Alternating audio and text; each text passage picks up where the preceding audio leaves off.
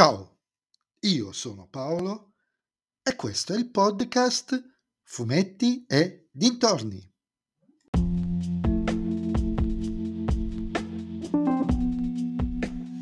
In questo nuovo episodio del podcast vi parlerò del numero 57 della collana Supereroi e leggende DC, Wonder Woman Ossa, scritto da Brian Azzarello è disegnato da Cliff Chiang e Goran Suzuka, edito da RCS.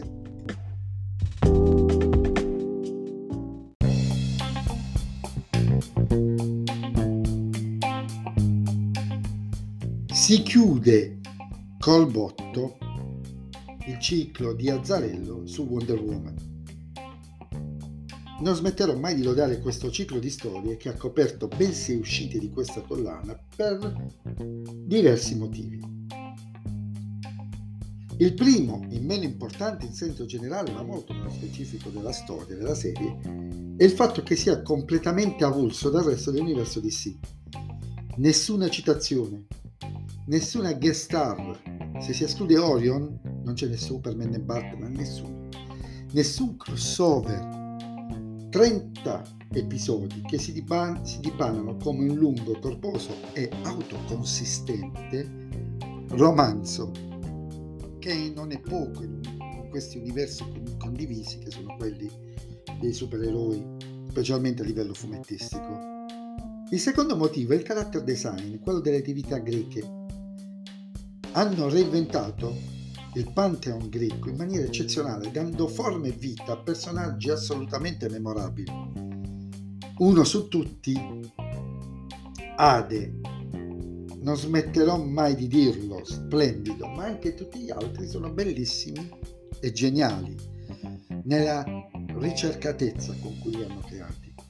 Il terzo motivo è la storia, una storia che visti i temi e i personaggi coinvolti affonda a piene mani nella narrazione omerica delle divinità, perennemente in conflitto tra loro, iraconde, vendicative, avide e invidiose. C'è del classico in questo moderno. Il ciclo risolve, grazie a Dio, perché la paura che fosse mollato lì anche questo era tanta, dicevo, risolve il mistero di dove sia Zeus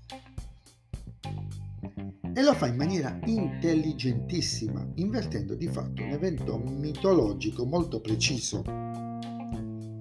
Non vi dico altro perché ve lo spoilererei e se volete, se vi viene il gusto di leggerlo e di cercare di capire sarebbe davvero un peccato.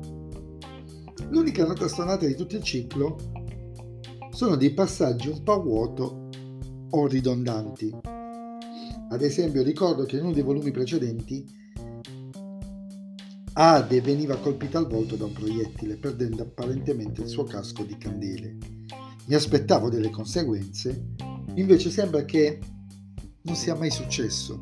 Oppure, proprio in questo volume, l'autore, forse per occupare le pagine e concludere il ciclo, fa fare un po' di giri a vuoto ai personaggi.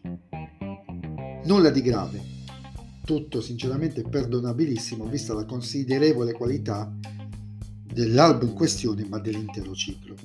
Se siete amanti dei miti greci non potete non recuperare questa run.